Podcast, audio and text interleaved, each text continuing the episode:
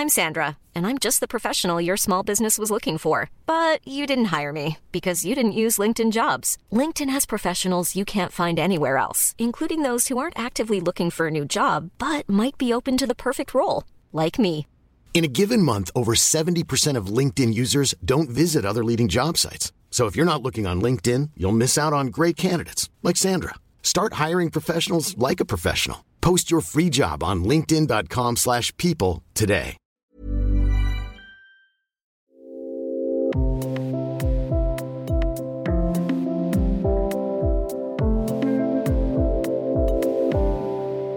Wir leben in krisenanfälligen Zeiten und ein Symptom solcher Zeiten sind Verschwörungstheorien, für die wiederum viele Yogis besonders anfällig zu sein scheinen.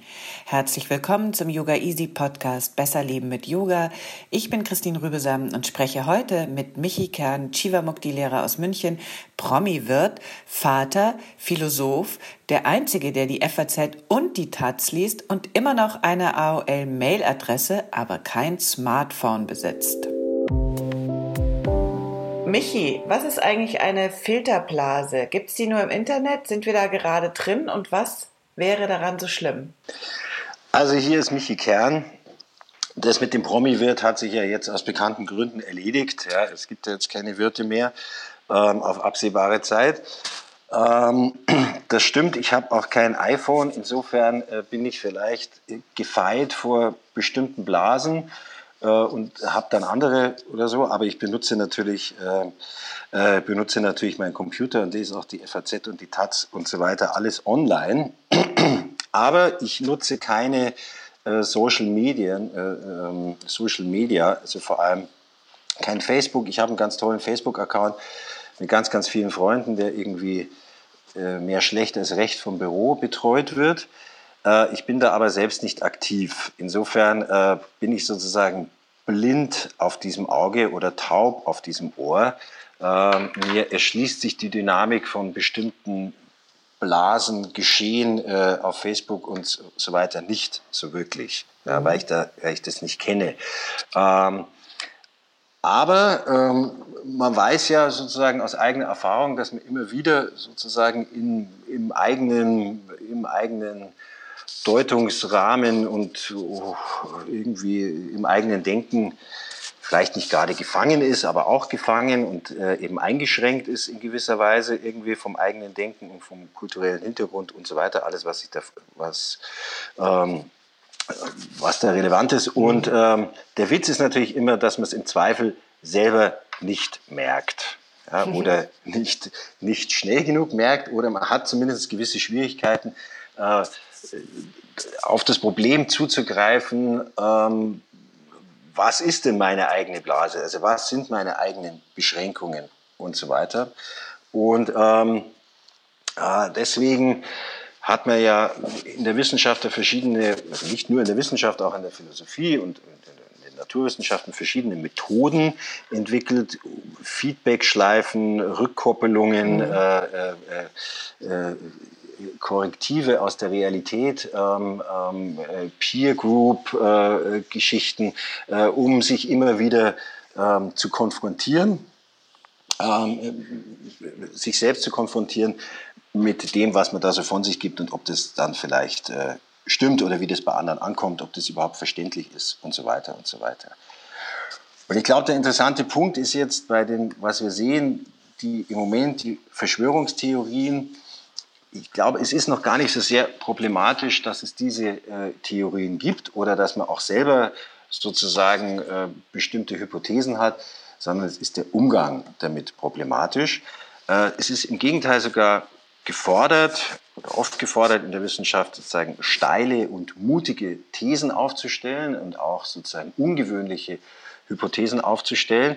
Aber gleichzeitig ist gefordert, sozusagen, so lautet der Spruch auch von Paul Feierabend, mutige Thesen, strenge Kritik. Mhm. Ja, das gehört also zusammen. Mhm. Ja, also mhm. man stellt sozusagen eine möglichst, äh, man könnte sogar sagen, eine möglichst wilde Theorie auf. Die soll sich auch durch bestimmte Dinge auszeichnen, nämlich dadurch, dass sie neu ist, dass sie äh, original, also dass sie eine gewisse Originalität betrifft, äh, äh, hat. Mhm. Und ähm, die kann also wirklich steil sein, die These. Mhm. Ja? Und dann folgt der zweite Schritt, die strenge Kritik.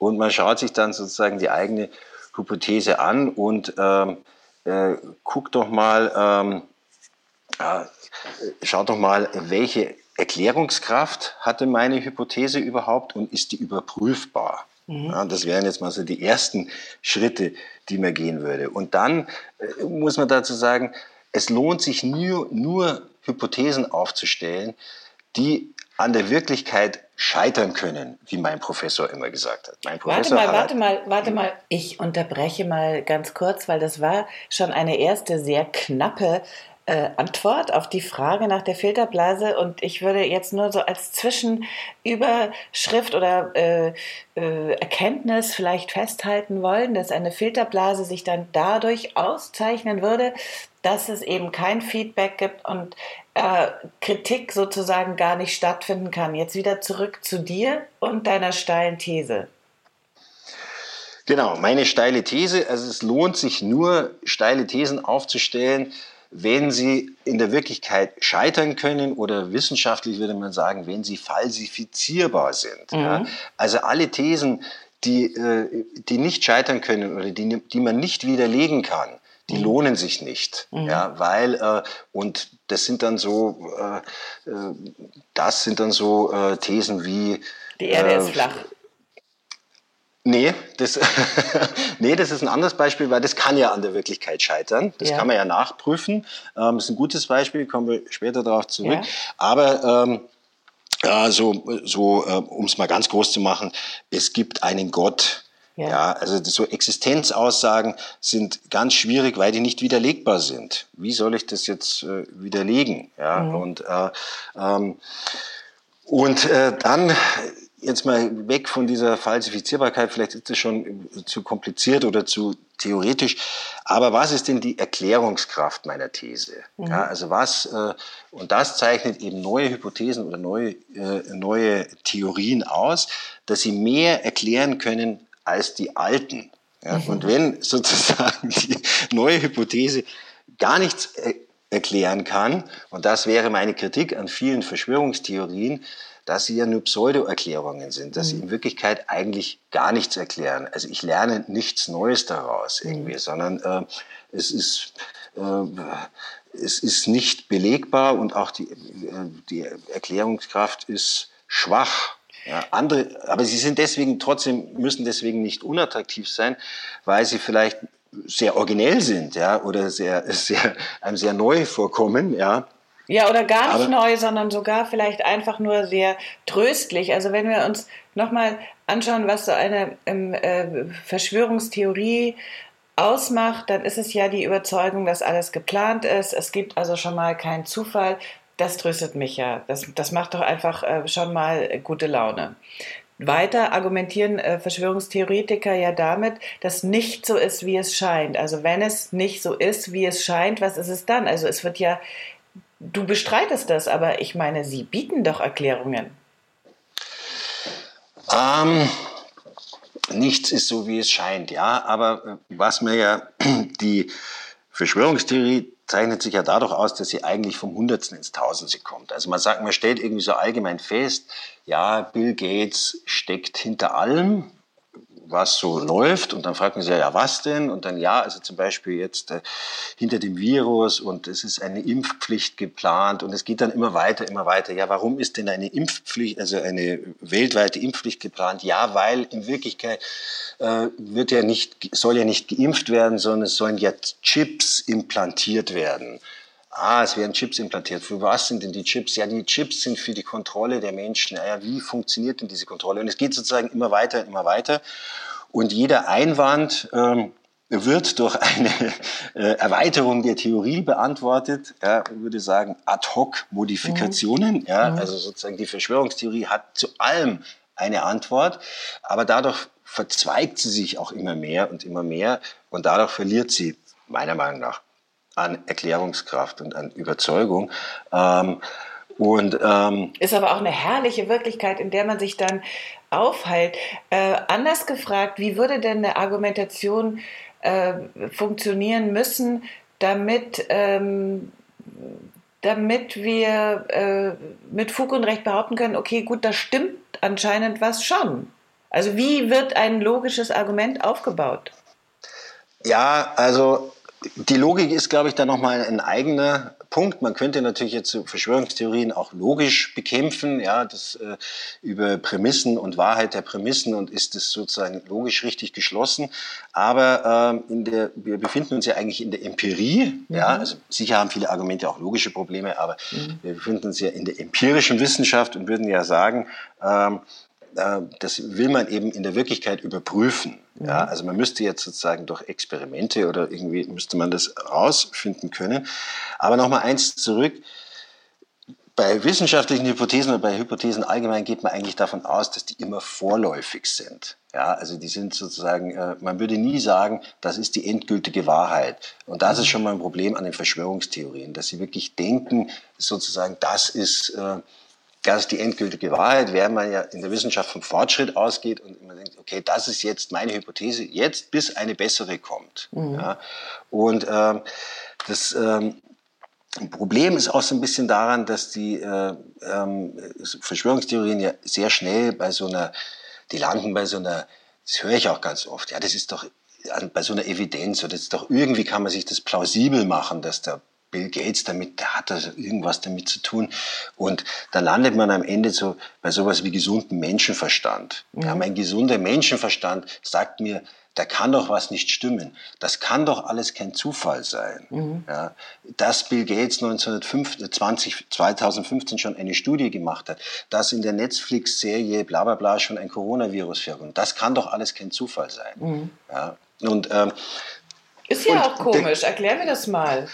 Ja, da werden so Kausalfehler gemacht, irgendwie, das sind eben Koinzidenzien, das sind schon Zufälle, die dann eben äh, so einen vermeintlichen Kausalzusammenhang geben. Aber das Problem am gesunden Menschenverstand ist, ähm, das sieht man eben in der Geschichte und der Wissenschaftsgeschichte, plausibel, viel plausibler äh, als dass die Erde rund ist, wäre jetzt mal von meiner Anschauung her, dass sie flach ist. Mhm. Ja?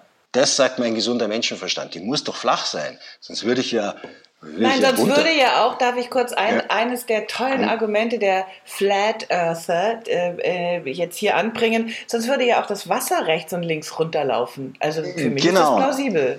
Genau, das ist eben sozusagen von der unmittelbaren Anschauung her, ist die flache Erde viel äh, plausibler. Mhm. Und deswegen muss man sozusagen recht mühsam in die, äh, wirklich in die, ähm, in die Wirklichkeit gehen und das sozusagen mühsamst überprüfen.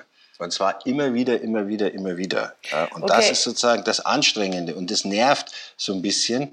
Und deswegen will ich eigentlich meine Verschwörungstheorie auch nicht wirklich überprüfen. Weil, äh, und das merkt man, und da sind wir wieder bei den Blasen, mhm. deswegen ist man so genervt, wenn irgendjemand in die Filterblase eindringt mhm. und einem und ein Korrektiv von außen kommt und einem die eigenen Überzeugungen so kaputt macht durch Einwände. Das nervt ja. irgendwie. Ja, aber das ist ja auch so bei uns. Wir leben im Merkel-Regime. Wir leben in ja. einer Diktatur und wir müssen uns dagegen wehren. Das ist jetzt zum Beispiel eine der ähm, äh, klassischen Verschwörungstheorien, die hat man äh, bei, von Pegida gehört. Jetzt hört man sie äh, äh aus Stuttgart oder hier vom Rosenthaler Platz in Berlin. Ähm, diese These, dass wir in einer Diktatur leben, die ist, ähm, finde ich, nicht besonders plausibel, weil um sich gegen eine Diktatur wehren zu können, müsste man ja erstmal in einer solchen leben. Also was hat es damit auf sich? Ja, das ist unplausibel. Genau, das wird ja auch immer wieder gesagt. Dass es wird sozusagen immer von Zensur gesprochen und, und all diesen Dingen. Und das, das äußern die Leute, die sozusagen durch ihre freie Meinungsäußerung das alles äußern können. Die eben, man geht auf Demonstrationen, spricht von Zensur und so weiter. Das wird alles äh, tausendfach äh, dokumentiert und in der Presse äh, wiedergegeben. Und äh, also wo ist dann die Zensur? Ja, also wo, äh, das mhm. stimmt eben einfach nicht. Aber man fühlt sich eben, äh, ja, ich weiß nicht, in welcher Art, man kann ich dann schlecht nachvollziehen, in welcher Art man sich dann wirklich zensiert fühlt, aber man merkt ja an dem Punkt, das ist eben der Umgang mit der eigenen Hypothese. Man ist ja nicht bereit, diese Hypothese der Wirklichkeit zu stellen. Das, deswegen, äh, also sozusagen jetzt mal unabhängig vom Inhalt meiner Verschwörungstheorie. Mhm. Es gibt keine Bereitschaft, die zu überprüfen, wirklich.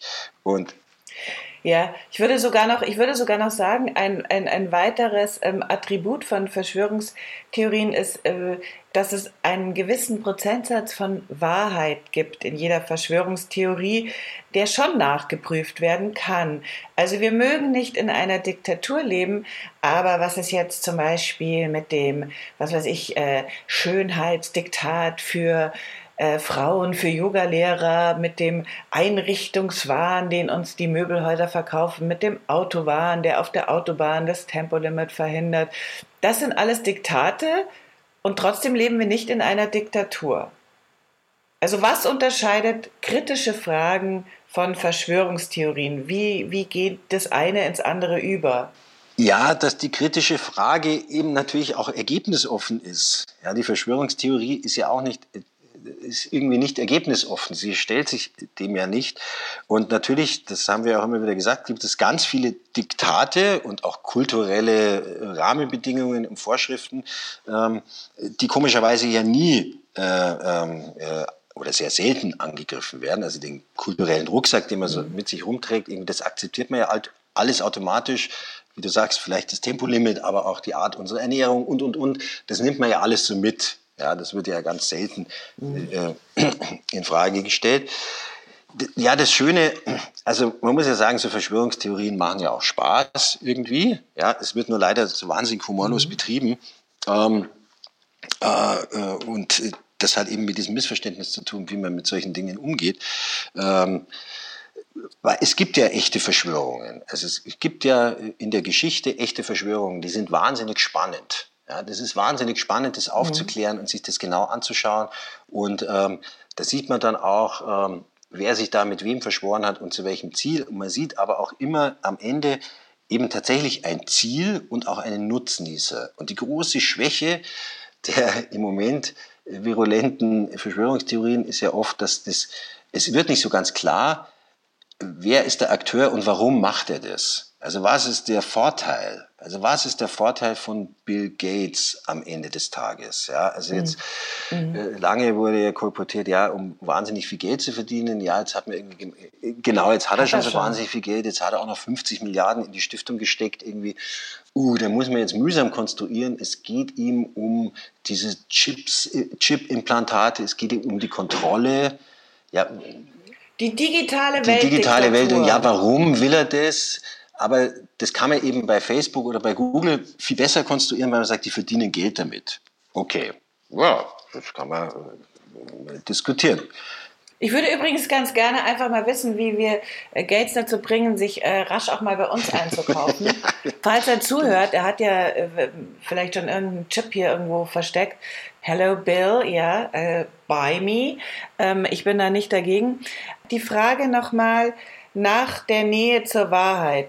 Also eine Sache, die zum Beispiel keine Verschwörung, oder warte, eine Sache, die man vielleicht sogar als Verschwörung ähm, bezeichnen könnte, und da spreche ich dich an als einen äh, der ersten äh, prominenten Veganer, bevor wir zu Attila Hildmann kommen, ähm, ist sowas wie Massentierhaltung, wie äh, dass es auf jeder anständigen äh, Speisekarte Fleisch geben muss und so weiter. Also das, ähm, da kann man doch weil ich ein bisschen mehr zu Yoga und unserem Yoga-Milieu noch möchte, da kann man doch einfach ähm, feststellen, dass es sowas wie eine Verschwörung gibt oder ein Komplott oder ein, äh, wie auch immer, ein, ein Wirtschaftsinteresse, ein handfestes und äh, wir Yogis ähm, gehen dagegen an. Das ist doch richtig.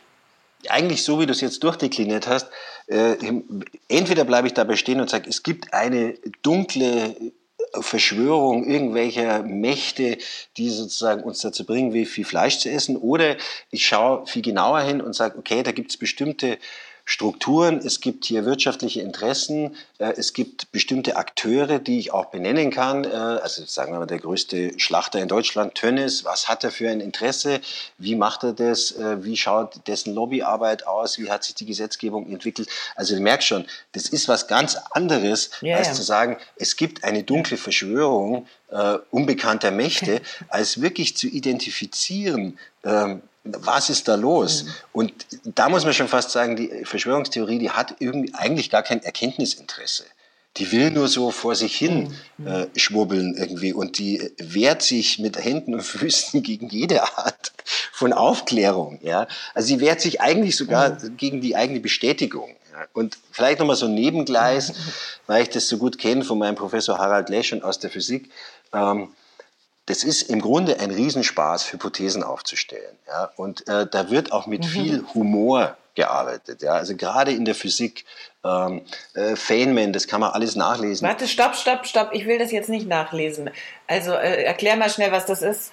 Die haben äh, Richard Feynman, ein ganz bekannter Physiker, irgendwie, der ein wahnsinnig humorvoller Mensch äh, war und der die lustigsten Wetten abgeschlossen hat über irgendwelche ähm, äh, wissenschaftlichen Hypothesen. Also man merkt nur, das hat zwei Qualitäten, nämlich Humor ja, und Ergebnisoffenheit.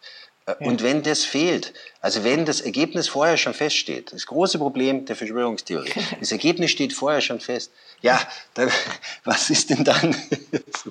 Und das ist ja. das große Missverständnis an der, an der Wissenschaft, dass man eben denkt, die Wissenschaft würde die absolute letztendgültige Wahrheit verkünden. Nein, sie verkündet einen vorläufigen Zwischenstand, der sich immer wieder, der sich ändern kann, und zwar auch über Nacht mit neuen Erkenntnissen mhm. und der sich ändern können lassen muss, sozusagen. Mhm. Ja. Sonst wäre es nämlich keine Wissenschaft. Und dann ist es auch keine. Ähm, und, und das kann man in der Wissenschaftsgeschichte und in der Philosophiegeschichte wunderbar nachlesen, welche Theorien sich wann, wie, auf welche Art und Weise durchgesetzt haben.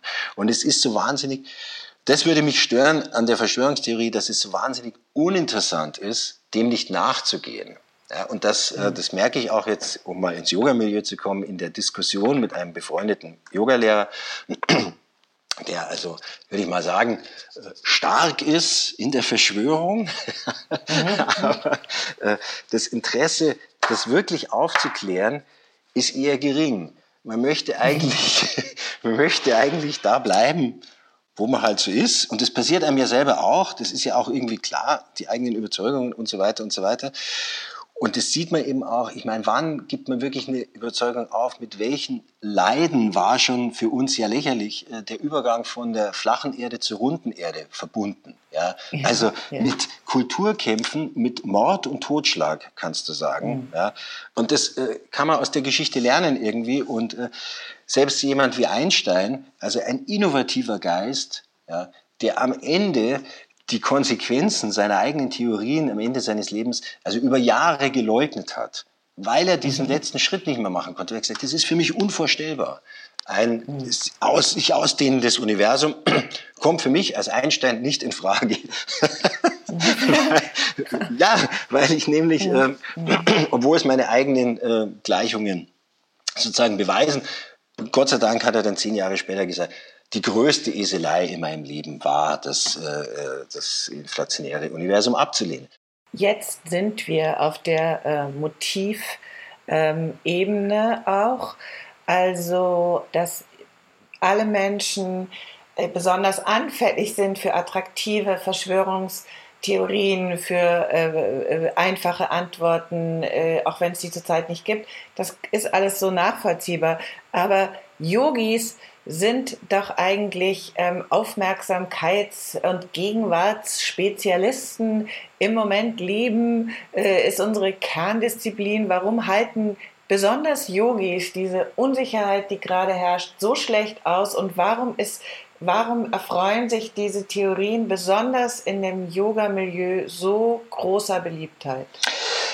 Ja, ob sie sich jetzt besondere Beliebtheit erfreuen, das können wir ja noch prüfen, aber eigentlich müsste man denken, würde ich auch sagen, mit dir, ähm, ähm, der Yogi müsste eigentlich besonders gefeit sein dagegen. Ja, mhm. weil äh, wir ja im Yoga, wir machen ja sozusagen, äh, wir beschäftigen uns ja nur mit Experimenten, ja, mit empirischer Wissenschaft. Ich sage irgendwie, okay, ich mache nach unten schauenden Hund, was passiert dann?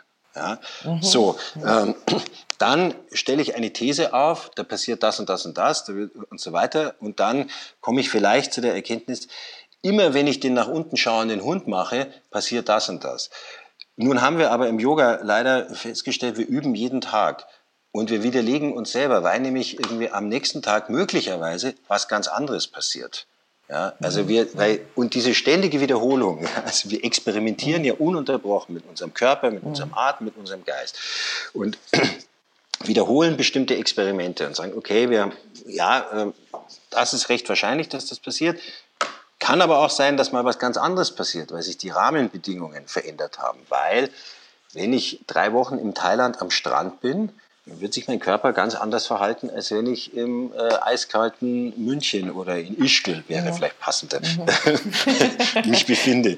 Also das wird ständig sozusagen überprüft und es ist meiner Meinung nach im Yoga auch weiterhin immer ergebnisoffen. Und es wird eben nicht als letztgültige Wahrheit verkündet, wenn du zehn Sonnengrüße machst, passiert bei jedem genau das und das das Gleiche, sondern es wird gesagt, das musst du ausprobieren. Und es wird sich im mhm. Laufe der Zeit verändern. Und dass diese Art, das ist das, so wie ich das verstehe im Yoga, diese Art von Aufmerksamkeit sich zu erhalten und ähm, sozusagen das auch für sich selber nie als gegeben wirklich vorauszusetzen. Sozusagen. Und das merkt man auch. Und das, äh, also das merkt man im Laufe der Jahre und das weiß man auch, kann man sich auch wieder in der Geschichte anschauen. Ich weiß, das kann ich mir anschauen auf YouTube, was Krishnamacharya als junger Mann mit 30, 40 Jahren für Asanas geübt hat. Ich weiß aber auch, was Krishnamacharya mit 80 Jahren für Asanas geübt hat. Und ich weiß, dass Krishnamacharya der Meinung war, auch mit 86, dass er immer noch Kopfstand üben muss, bis er umgefallen ist und sich die Hüfte gebrochen hat. Also er ist sozusagen, er hat, er hat seiner eigenen Hypothese geglaubt, dass er derjenige ist, der sein Leben lang Kopfstand macht, anstatt mhm und das ist ja lustig, dass Ihnen das passiert, sozusagen, ja, mhm. anstatt ja, äh, äh, äh, zu überprüfen, bin ich jetzt noch in der Lage, Kopfstand zu machen? Ist das für mich die richtige Asana? Ja? Und mhm. Indra Devi hat am Ende ihres Lebens nur noch Padmasana gemacht, also im Schneidersitz mhm. da zu sitzen mhm. und, äh, mhm. und so weiter. Und man kann sich das bei, ähm, und viele äh, der bekannten Lehrer geben darüber Auskunft, wie sich ihre Praxis mhm. im Laufe der Zeit verändert hat, durch diese ständige Überprüfung mit der Wirklichkeit. Ja, und äh, sozusagen ähm, immer sozusagen ein Feedback, eine Feedbackschleife, eine Reflexion, immer wieder aufs Neue, aufs Neue, nicht müde werden, das zu tun. Und das ist das, was die Verschwörungstheorie nicht macht. Ja, die ist schon müde nach drei Metern. So ist es. Ach, das ist so schön. Ich liebe Yoga so wahnsinnig. Aber sag mal, eine andere Sache ähm, haben wir ja auch äh, drauf, ähm, nämlich äh, oder besser gesagt, die steckt in uns, nämlich die Sehnsucht danach, dass alles miteinander verbunden ist. Und dass alles miteinander verbunden ist, ist auch ein Attribut, das Verschwörungstheorien auszeichnet. Also vielleicht ähm, äh, mögen wir es auch ganz gerne einfach ein bisschen weniger komplex, wir Yogis. Ja, genau, das ist ein Schlagwort. Alles ist mit allem verbunden. Aber spannend ist es halt, dem nachzugehen. Ja, also was ja. ist wirklich auf welche Art mit was verbunden? Und ähm, das hat dann auch jemand gemacht, nämlich James Lovelock. Der hat die Gaia-Hypothese aufgestellt. Das sollte uns als Yogis entgegenkommen. Ja, wenn ich gesagt habe, ja, wir begreifen die ganze Erde als einen Organismus, ja, die gesamte, den genannt, gesamten Planeten Erde. Ja, und dann kann ich innerhalb dieses Bibersystems auch nachvollziehen, was mit was zusammenhängt. Irgendwie. Und es ist eben spannender, das auszuformulieren und mhm. sich selber auszubuchstabieren und auch auf den Begriff zu bringen, anstatt es sozusagen nur so lapidar, ja, alles hängt mit allem zusammen, weißt schon. Ja. und dann hat man so, haben wir ja auch im Yoga so ozeanische Gefühle und dann äh, fühlt man sich verbunden und so weiter, aber man kann ähm, diese Verbundenheit auch nachgehen, und äh, den wirklichen Zusammenhängen auf den Grund gehen. Und das ist meiner Meinung nach, nach viel, viel spannender. Und es ist auch viel ähm, wirkmächtiger und auch viel nachhaltiger, weil das haben wir ja auch gesehen, diese Verschwörungstheorien, die wechseln ja ständig, werden ja auch ständig aufgegeben. Ja, also dann, mhm. äh, es hat ja kein, äh, das ist ja jetzt auch die Hoffnung, die man haben kann. Ähm, mhm. Bei 80 Prozent der Leuten würde ich sagen, gibt es sich wieder. Ja. du, aber äh, so wie du jetzt gerade sagst, dass eben äh, Erkenntnisse äh, auf eine bestimmte Art und Weise ähm, äh, entstehen oder, oder sich, sich erarbeiten lassen, besser gesagt, eben nicht entstehen äh, möchte ich dich noch mal fragen, ähm, hast du schon mal solche Erweckungserlebnisse gehabt? Ist dir schon mal eine Erkenntnis in den Schoß gefallen? Denn auf Facebook, darf ich dich informieren, nachdem du da nicht bist, ja. ähm, äh, häufen sich äh, sprachlich solche Geschichten wie endlich aufgewacht und so. Also ähm, du hast, äh, du hast äh, lange studiert. Äh, sind dir Erkenntnisse in den Schoß schon mal gefallen, im Schlaf zugefallen? Oder wie oder ist es nicht eher sauharte Arbeit? Ja, ich fürchte auch, dass es irgendwie sauharte Arbeit ist, weswegen ich jetzt nicht ausschließen möchte, dass es ähm, Leute gibt, die wirklich sozusagen Erkenntnisse über, über Nacht haben. Ähm, und ähm, aber da gibt es ja auch ganz tolle Geschichten darüber, wie sozusagen Erkenntnisfortschritt zustande kommt. Ja, und, äh, Wie bei Augustinus, der ist einfach im Garten eingeschlafen. Das ist so was, was ich gut fände. ja, da bin genau. ich eigentlich scharf drauf, auf die Methode. Genau. Aber ähm, äh, es wird ja hier wahrscheinlich nicht von Erkenntnis gesprochen, sondern es sind ja regelrechte Erweckungserlebnisse. Ja, ich bin ja. aufgewacht. Ja, also und das ist ja und da merkt man natürlich, das ist ja aufgeladen, auch sprachlich schon, wie du gesagt hast, aber es ist auch mhm. inhaltlich aufgeladen mit was ganz anderem. Also letztendlich möchte man schon fast sagen, fast so weit gehen, sagen, da ist schon wieder so eine Erlösungssehnsucht dahinter. Mhm. Endlich habe ich es verstanden. Ach, Bill Gates ist schuld. Klar, mhm. dass ich nicht äh, früher drauf gekommen bin. Jetzt ist mir alles klar. Ja, und dann mhm. merkt man natürlich auch, und das ist das Problem, das hast du vorhin schon gesagt, ja klar, einfache Erklärungen, so monokausale Erklärungen, ja, Bill Gates ist an allem schuld, aber man sieht halt, die Wirklichkeit ist Gott sei Dank unglaublich viel komplexer und viel, viel spannender. Ja. Und ähm, mein Professor, der Harald Lesch, der hat auch immer noch eine Reflexionsschleife eingebaut, hat immer gesagt, überleg dir, wie wäre die Welt, wenn alle meine Hypothesen über sie wahr wären? Hm. Mhm. Und dann stellt man fest, das wäre zum Teil ganz schön bitter, wenn das alles mhm. wahr wäre, was man so glaubt. und dann, mhm. und das ist wirklich lustig, sich das mal zu betrachten. Und dann, äh, da kommen wir dann auch wieder aufs Yoga, wenn man das wirklich mal ernst nimmt, was man irgendwie so diffus glaubt. Ich glaube noch an Karma und ich glaube an dies und an jenes und so weiter. Äh, wenn man dem mal nachgeht, dann fragt man sich, äh, ja, will ich das wirklich glauben? Und wenn es so wäre, wie, wie wäre denn dann, äh, wie wäre denn dann alles? Ja, aber ist, das würde ich vielleicht trotzdem in Kauf nehmen und ich verstehe das auch, weil ich dann zumindest keine Angst mehr haben muss. Ja, Angst ist, das wird, habe ich jetzt auch ein paar Mal gelesen, dass die Erklärung für Verschwörungstheorien sei Angst. Das glaube ich nicht. Also, ich, also jetzt auch die Diskussion mit dem Yogalehrer, ich glaube, dass der jetzt nicht große Angst hat, sondern es ist mehr so, der Spaß, so dieser Durchbruch, ich bin jetzt, ich blick durch, ich habe es verstanden. Ja, das ist natürlich auch so eine Abgrenzung, dass man sagt, ich verstehe eigentlich mehr als andere.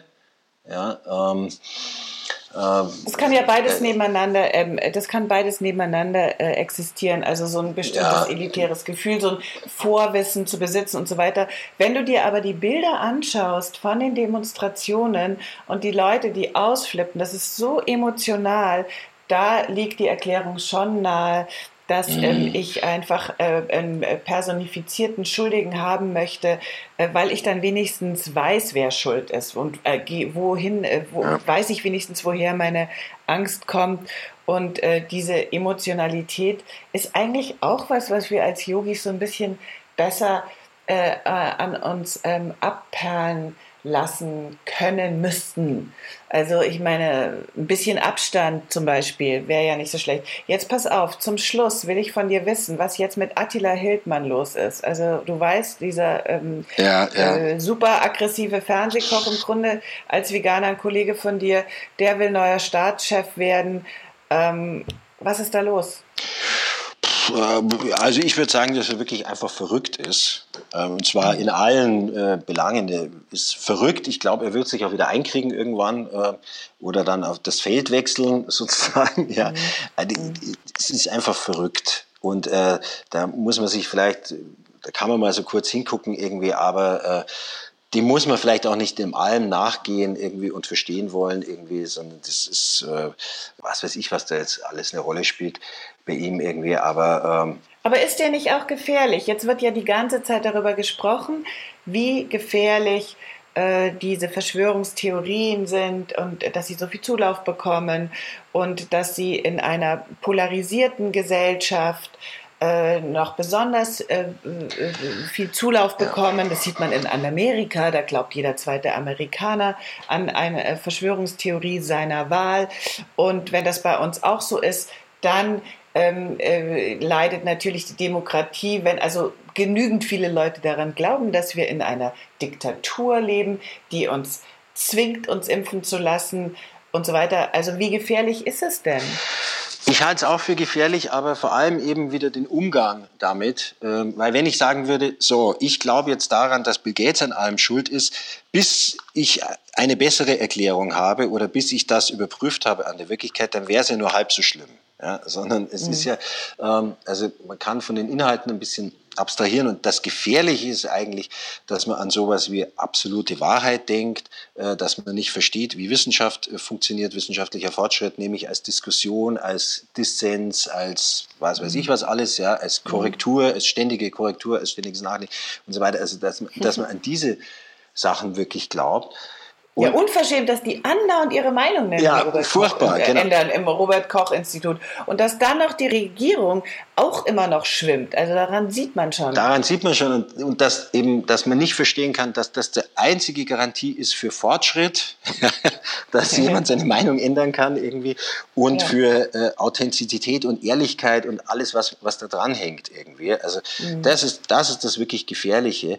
Und ähm, die Ablehnung jeder anderen äh, sozusagen These, jetzt noch nicht mal Meinung, mhm. sondern These und äh, die Art und Weise eben, wie humorlos auch damit umgegangen wird. Irgendwie. Das ist mhm. einfach, ähm, das ist wirklich bitter, weil äh, dass man auch diese Distanz zu sich selber nicht hat, wie würde man sagen, das üben wir ja auch im Yoga, ja, also durch äh, genau. stille Übungen, durch Meditation, dass man irgendwo an irgendeiner Stelle es schafft, nochmal ein bisschen Distanz zu sich selber und zu den eigenen Meinungen und zu dem eigenen Irrsinn und zu den fixen Ideen, die man so hat, irgendwie herzustellen. Ähm, vielleicht sogar, also ich, ich finde, äh, dass es komischerweise vor allem sehr gut mit Pranayama funktioniert, weil mhm. also der Zusammenhang, äh, wahrscheinlich, keine Ahnung, kann ich jetzt auch nicht erklären. Aber Wechselatmung? Wechselatmung, äh, die Luft anhalten, was weiß ich, also diese ganzen mhm.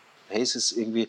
Ähm, also jedenfalls in der Yoga-Praxis, finde ich, kommen, gibt es viele Werkzeuge, ähm, äh, sich wegzubringen von äh, so einer verbissenen, verbiesterten, ähm, ähm, prüden, komischen Meinungs... Äh, Diktatur, die man sich da selber auferlegt. Also wenn das nicht judgmental ist, Michi, also ich bin entsetzt. Also jetzt hast du ja ganz schön ausgeholt. Ja, aber äh, es, also der, der Witz im Yoga ist ja, äh, also wenn man eins sagen kann, alles ändert sich und fast alles lässt sich ändern. Ja, und es ist, der könnte mir jetzt esoterisch sagen, alles ist im Fluss und es ist irgendwie wie auch immer, das will man ja beobachten und das nimmt man ernst. Ja, und, ja. Äh, und daran will man arbeiten und daran will man teilhaben irgendwie. Man will ja von sich selber nicht, wenn man genau nachdenkt, ich kann doch von mir selbst nicht wollen, dass ich die nächsten 20 Jahre keinen Fortschritt mehr im Kopf mache. Dass ich in 20 Jahren genau das Gleiche denke wie heute. Das wäre ja. Äh. Und ja. ich glaube, dass das das Missverständnis ist, sondern dass gedacht wird, ich möchte, das ist richtig und dabei bleibe ich. Ja. und, und das ist, genau, wie gesagt, das ist das Gefährliche und das müsste man irgendwie versuchen zu knacken. Und Humor wäre eine gute Methode. Also Yoga ist eine gute Methode, glaube ich. Humor ist eine gute Methode, sich selbst nicht so ernst nehmen. Und ähm, das ist meiner Meinung nach auch die einzige Chance, ähm, die man da hat, weil es nämlich auf einer persönlichen Ebene ja dann doch ganz anders, manchmal ganz anders funktioniert, dass die Leute ja doch zusammenleben und miteinander reden. Ja, war jetzt ja. neulich eine schöne Geschichte da im, im, Spiegel mit dem Altersheim, wo dann die Demokraten ja. und die äh, Republikaner, die 80-Jährigen, ja doch zusammensitzen und Karten spielen ja. und alles diskutieren irgendwie und natürlich nicht einer Meinung sind, aber den anderen noch ja. lang nicht verdammen. Ja, alles, was man dazu sagt. Oh, ich bin schon so, äh, ich bin schon aufs Herrlichste eingeschläfert, also von deinen schönen Worten jetzt zum Schluss. Ähm, das ist auch noch eine Methode, die hast du vergessen. Man könnte das alles auch einfach mal mit ähm, einem äh, Yoga Nidra oder sehr viel Schlaf einfach verschlafen, die ganze Geschichte. Ich werde jetzt mit viel Humor äh, ein Glas Leitungswasser trinken. Du weißt, bei uns in Berlin, Attila hat das aufgedeckt, ist das vergiftet. Oh, Wenn okay. ich es nicht überlebe, dann waren es die letzten Worte und du warst der letzte Mensch, der mit mir geredet hat. Okay. Ansonsten geh jetzt in die Küche, koch deinen Kindern was, Homeschooling. Äh, vielen Dank, dass du dir die Zeit genommen hast, Michi Kern. Vielen Dank. Bis bald. Bis bald. Wenn du jetzt neugierig bist, wie Pranayama, die yogischen Atemübungen funktionieren oder was du im Hund alles erfahren kannst, geh zu Yoga Easy, dem größten Yoga-Portal Europas mit über 1000 Videos und übe am besten mit Anna Trökes Pranayama, die Wechselatmung, Atempausen oder Ujjayi, die siegreiche Atmung oder schau dir unser Tutorial zum Hund an. Teste uns zwei Wochen gratis auf yogaeasy.de slash podcastgutschein. Ich freue mich über deinen Kommentar zu dieser Folge, auch über jede Art von Feedback, um unseren Podcast noch besser zu machen. Und damit sich das für dich auch lohnt, bekommst du von uns einen Gratis-Monat Online-Yoga geschenkt, wenn du bei iTunes eine Rezension hinterlässt und uns dann eine E-Mail schickst mit einem Screenshot deiner Rezension und zwar an support at yogaeasy.de. Vergiss nicht, den Podcast zu abonnieren bei Stitcher, Soundcloud, iTunes oder Spotify. Bye bye.